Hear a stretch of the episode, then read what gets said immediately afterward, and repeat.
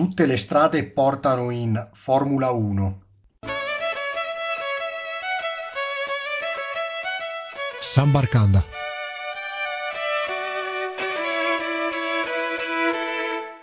Ciao a tutti amici di Sambarcanda e benvenuti a questa nuova puntata. Oggi, come avete visto dall'introduzione, andiamo ad esplorare il mondo della Formula 1 e lo facciamo assieme all'ospite Gian Maria Bruni, detto Jimmy, che ricordate forse per il campionato mondiale F1 del uh, 2004 a bordo della Minardi in Formula 1 ha corso un anno, per l'appunto nel 2004, e poi ha avuto una brillante carriera nel mondo dell'automobilismo che lo ha portato a vincere tre campionati FIA GT, nel 2013-14 il campionato WEC Pro e ha vinto anche tre edizioni de- della 24 ore di Le Mans nel 2008, 2012 e 2014.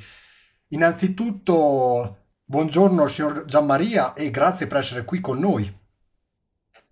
Buongiorno, buongiorno a tutti, buongiorno a voi.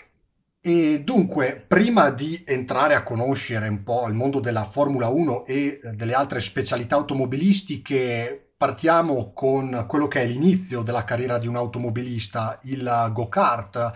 Eh, come era riuscito ad accedere a questa specialità nelle prime corse eh, da ragazzino? Allora, io ho, ho iniziato come tutti, come, come, come come stai dicendo, dal go-kart. Il go-kart è iniziato un po' così per gioco all'età di 5 anni. Eh, ho iniziato per eh, un mio compagnetto di, di asilo e è venuto a scuola con una foto Polaroid che il papà gli aveva appena regalato un go-kart. E, e da lì io sono tornato a casa eh, e ho subito fatto una richiesta ai miei genitori eh, se veramente eh, conoscevano o, ne erano a conoscenza di questa, di questa macchinina a quattro ruote con un motore di nome go-kart. E da lì ho iniziato. E come prime gare c'era qualche campionato così a Roma, lei è romano, campionato sì, in sì, città? Sì, sì, sì, eh, da, da, noi chiaramente per tanti anni ha fatto un po' da, da pilastro del go-kart la pista d'oro, dove sono cresciuti diciamo un po' tutti i piloti, da, da De Angelis a Fisichella, Trulli, eh, a, a, un po' tutti i piloti italiani. Eh, e, e, andavo, e, andavo ad allenarmi tra, tra la pausa eh, di scuola, la pausa estiva, eh, alla pista d'oro. Eh, ho iniziato a fare le prime gare a circa eh, nove anni e, e, da lì ho, ho poi diciamo scalato un po' tutte tutte le, le, le, categorie del go-kart finché poi a, a, 15 anni, a 16 anni compiuti, sono, sono passato in macchina. Ecco, nel mondo dell'automobilismo mi pare di capire che c'è mh, come sorta di primavera, come dire nel mondo del calcio la primavera, c'è la Formula Renault. Eh, lei era anche passato di lì, non è così? Sì, sì, sono passato. Allora, ho iniziato con la Formula Campus, che era una categoria propedeutica eh, che si poteva disputare già dall'età di 16 anni. E ho iniziato a 16 anni in Formula Campus, in Formula Renault Campus, eh, vincendo eh, il campionato, eh, campionato italiano di Formula Campus, ho avuto l'opportunità tramite la Renault come premio di andare in Formula Renault europea. Eh, ho affrontato il campionato europeo di Formula 3, eh, Formula Renault, vincendo il campionato europeo eh, di Formula Renault nel 1999 e da lì sono entrato un po' sotto, sotto le, diciamo le, la famiglia Renault, eh, visto che comunque i, i, campionati precedenti che avevo affrontato erano dei monomarca Renault. Eh, ho, sono entrato nella, sotto la famiglia Renault e sono andato in Inghilterra nella Formula 3 inglese eh, come pilota Renault. E eh, la Formula 3 è eh, suddivisa per nazioni tra i giovani? O si respira già un'area internazionale?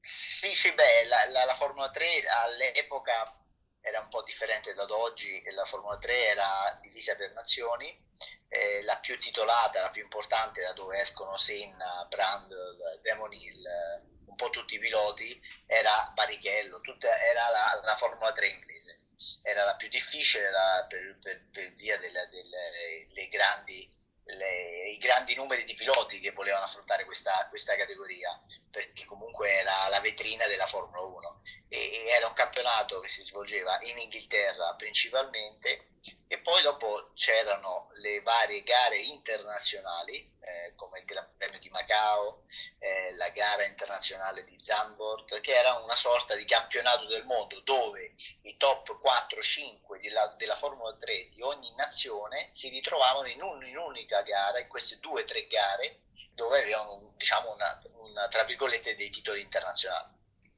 E invece mh, lei arrivò in Formula 1 eh, piuttosto giovane, a 23-24 anni. Come era riuscito a eh, fare questo grande balzo? C'era stato inizialmente un progetto Ford promosso da Niki Lauda, tanto che era stato contattato dallo stesso Niki Lauda, non è così?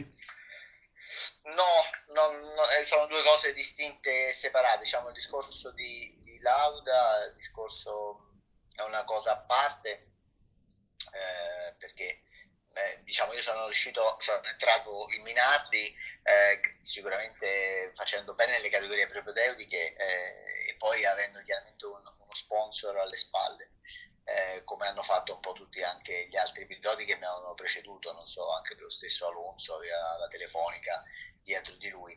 Eh, e, e, sono entrato in Minardi, ho affrontato la stagione, poi nel, nel, diciamo nel frangente prima eh, diciamo, di entrare in Minardi ho avuto l'opportunità di forse c'era uno spiraglio per, per, con la Jaguar di fare qualcosa eh, quando era a capo eh, eh Niki Lauda e Gunther Steiner.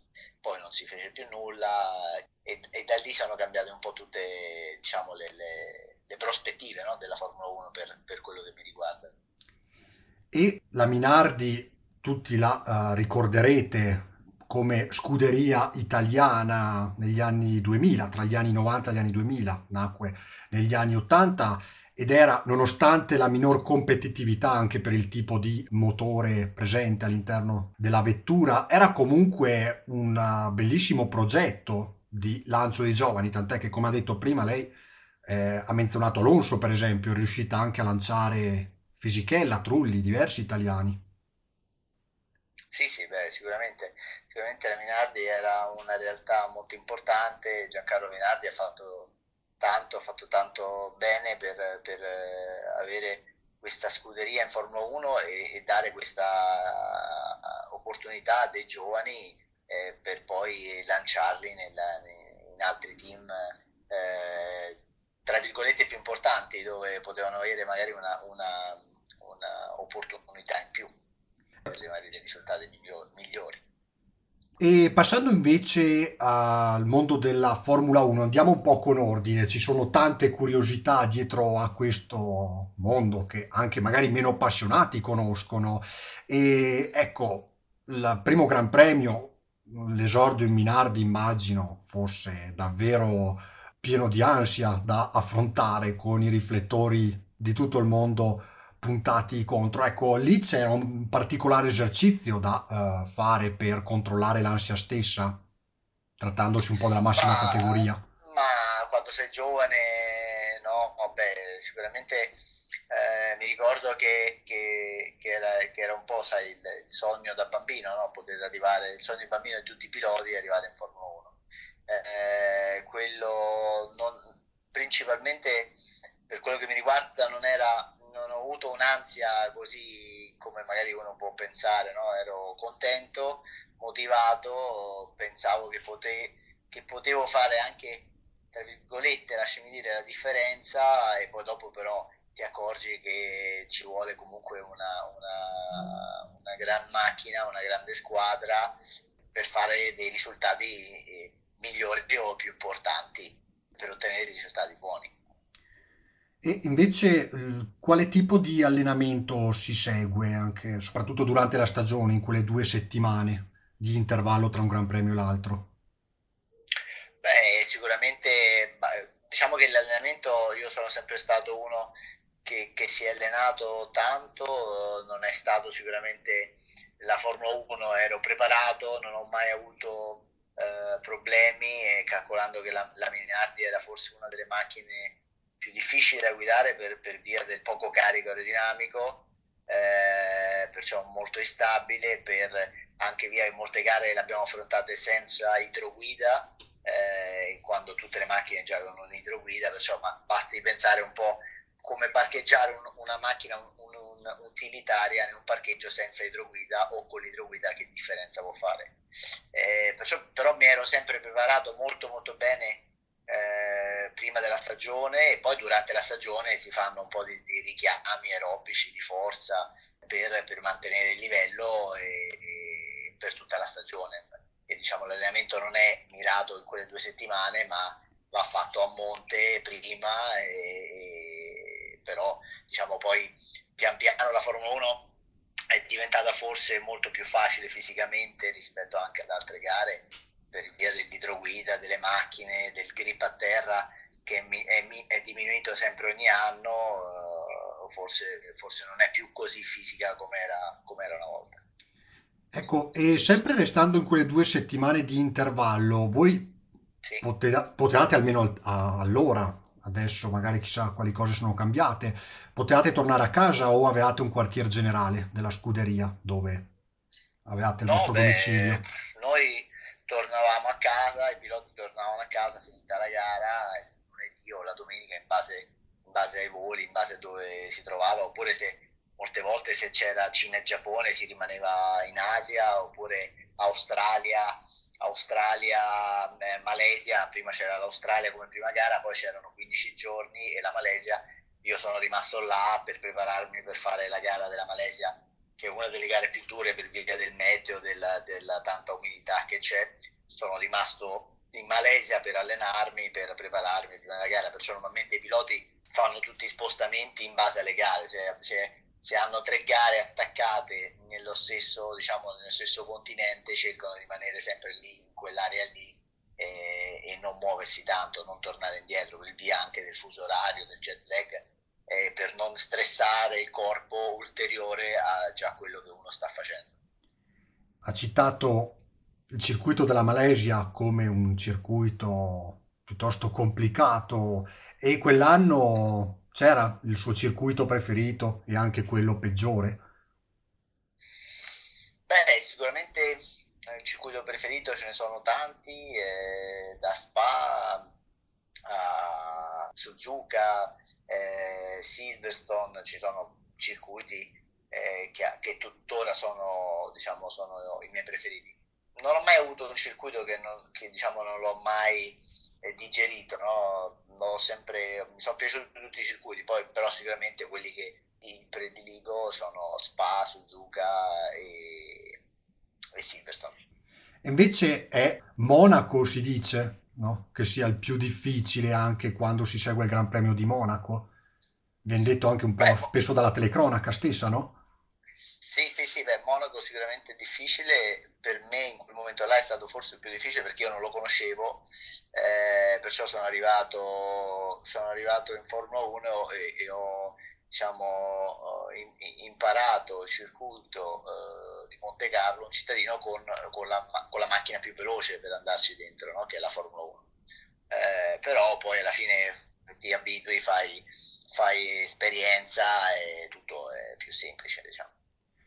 Invece, eh, stando nella vettura, mh, oggi in televisione si sente la comunicazione tra il team e il pilota e in gara il- nella comunicazione coi box il pilota può parlare o se ha un'anomalia una ruota, per esempio, deve sperare di giungere sano e salvo al box.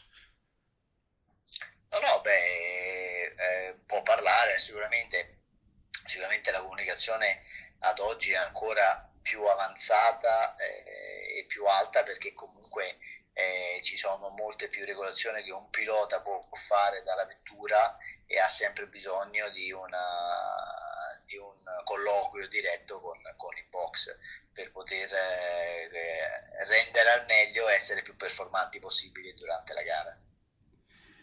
Poi nel 2004 ci fu una grande novità mh, nel calendario del, del- del campionato del mondo di Formula 1, due sessioni di qualifica, quindi si ampliavano, un po' una sorta, si può dire, di andata e ritorno da questo punto di vista negli sport di squadra, no? Quindi ci sono pro e contro delle due sessioni di qualifica. Per lei era un vantaggio da questo punto di vista? O lo vedeva più come uno svantaggio? sicuramente era, sicuramente era bello eh, perché comunque affrontavi la prima qualifica con, senza benzina, eh, cioè con, con poco carburante a bordo e la seconda eri obbligato ad avere la benzina necessaria per poter fare la prima parte di gara. Perciò tu, in base a, a, alla tua strategia che decidevi di fare prima delle qualifiche, avevi il carburante per affrontare la qualifica e la prima parte di gara. Eh, era, era una, diciamo una, una, cosa in più, no? Eh, qualcosa in più. E uh, nella Formula 1 poi in pista si tira tanto, diciamolo così in parole povere, e uh, all'interno del box invece ci sono vari regolamenti no, da uh, rispettare. Ci sono regolamenti che così possono sfuggire al pilota, di quelli anche facili da trasgredire? Beh, sicuramente durante la guida, eh, quando magari un pilota è sotto pressione sta spingendo al massimo, sta cercando di dare più di quello che può dare la vettura, molte volte magari si incappano in degli errori, eh, ma, ma, proprio questo, proprio il box, un ottimo box, un ottimo team riesce a guidarti, riesce a calmarti, riesce a rimetterti eh, in linea per poter evitare sanzioni al pilota che, che possono creare problemi al momento e magari anche per le, per le gare successive, future. Eh, perciò sì, eh, ci sono tanti regolamenti, il pilota deve stare sempre attento, ma un ottimo team gli può dare sicuramente una grande mano. Certo, anche perché poi è un lavoro di grande squadra, insomma, non ci sono solo i due piloti, tre piloti, se consideriamo anche quello di riserva, c'è un intero team. Eh, Assolutamente.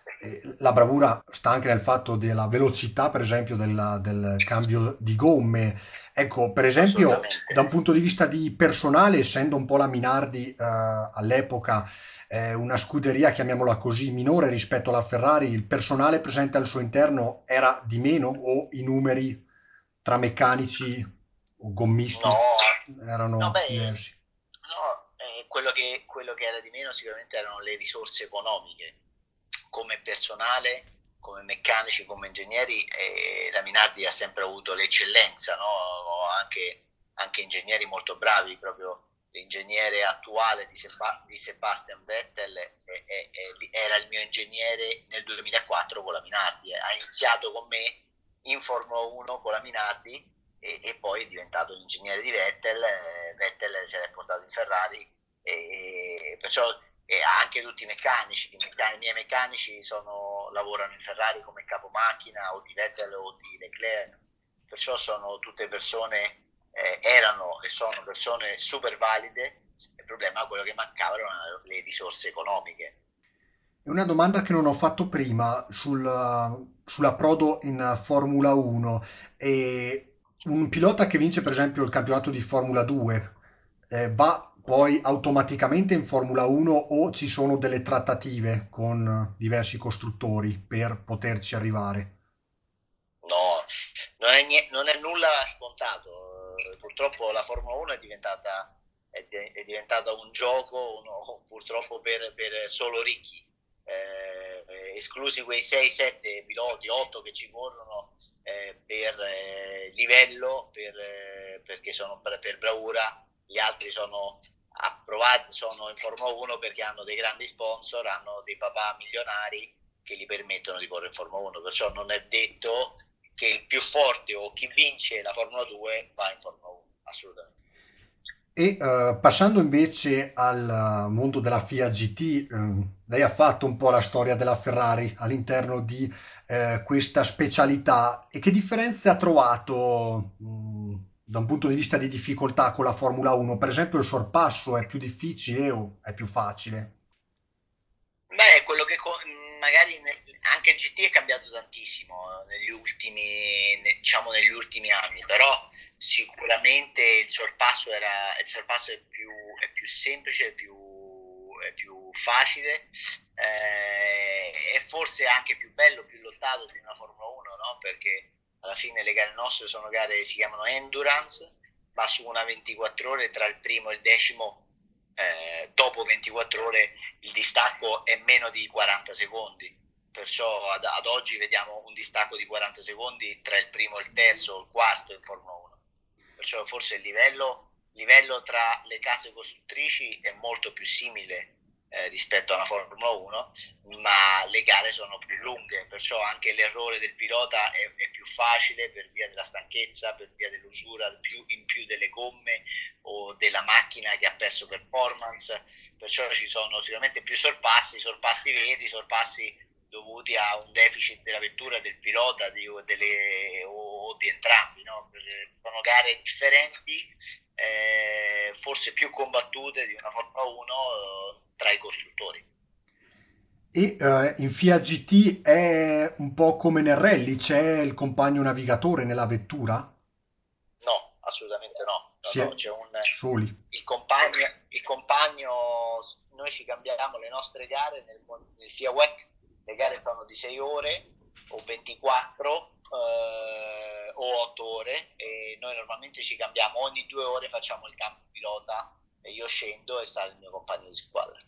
Lei ha conosciuto anche un po' il mondo 20, della 24 ore di Le Mans e qua la cosa più facile e la cosa più difficile qual è all'interno di questo tipo di gare? Beh, la 24 ore di Le Mans è, è, è, se, se è una delle gare più, più, dure in assoluto perché comunque ti possono succedere talmente tantissimi imprevisti che non sempre il più veloce può vincere eh, oppure è fatta di piccoli eh, episodi che possono caratterizzare il risultato finale, eh, possono cambiare il risultato finale.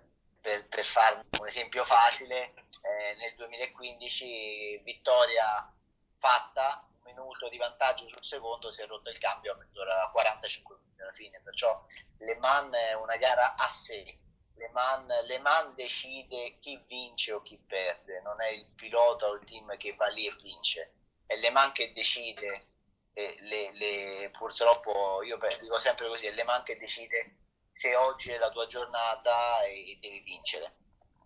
Quindi la fa da padrona anche la fortuna, come un po' del resto almeno così guardando anche in tv la Formula 1, perché io ricordo tra l'altro la Minardi nel lontano 99 si ritrovò, se non in zona podio, al quarto posto e poteva anche addirittura vincere, era il Gran Premio d'Europa del 99, tant'è che eh, dopo ebbe un problema col motore e lì la sfortuna fece da padrona, è quella di tanti piloti, no?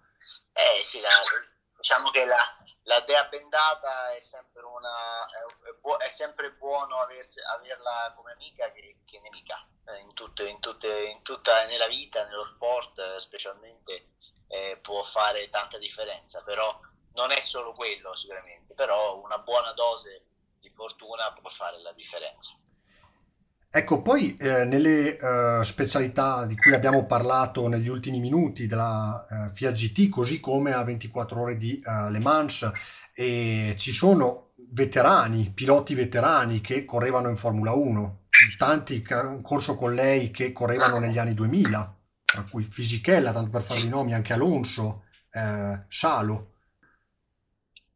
Sì, sì, sì, vabbè, sicuramente. Io ho vinto la mia prima 24 ore di Le Mans con Mica Salo poi eh, ho vinto le altre 24 ore di Le Mans in coppia eh, con Giancarlo Fisichella e Tony Villander. Perciò sicuramente ci sono piloti di Formula 1 che, che anche lo stesso Hulkenberg ha fatto una, un'apparizione in Formula 1 quando eh, ha fatto un'apparizione alla 24 ore di Le Mans quando continuava a correre nella, nella Formula 1.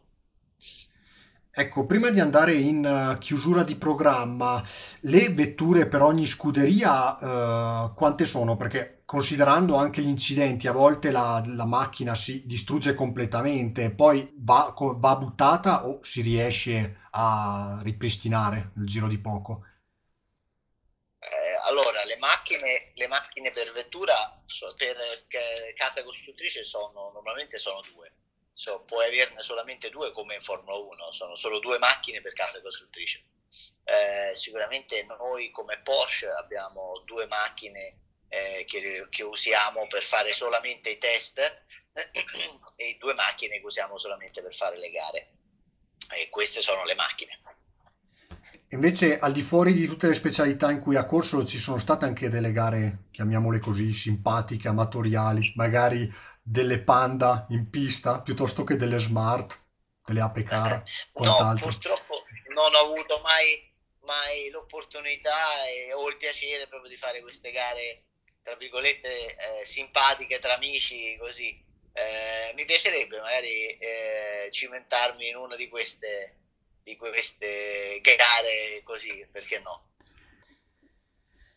E eh, mediamente la eh, carriera di un automobilista quanto può durare? Perché ci sono nomi di piloti che mh, magari erano dei, eh, delle bandiere in Formula 1 negli anni 90 e che magari tutt'oggi ancora eh, corrono anche a 50 anni, oltre. Qual è l'età media di ritiro dal mondo dell'automobilismo?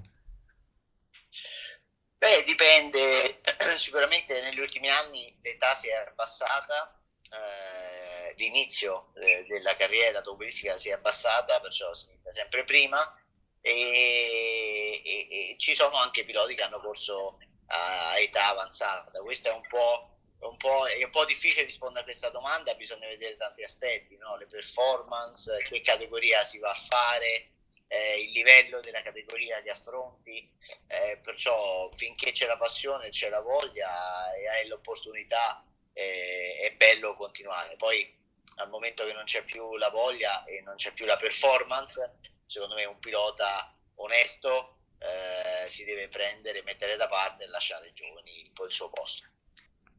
Purtroppo ci dobbiamo avviare verso la chiusura di programma. Grazie a Jimmy Bruni per il suo prezioso intervento.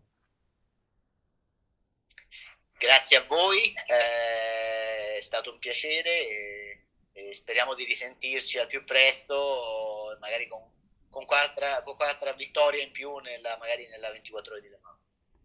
E faccio il mio più grande in bocca al lupo. Grazie crepi il lupo. Un saluto a tutti. San Barcanda torna la prossima settimana con tante altre novità in programma. Restate in ascolto con noi, non cambiate canale. Un saluto da Nicola Pisetta. Appuntamento alla prossima.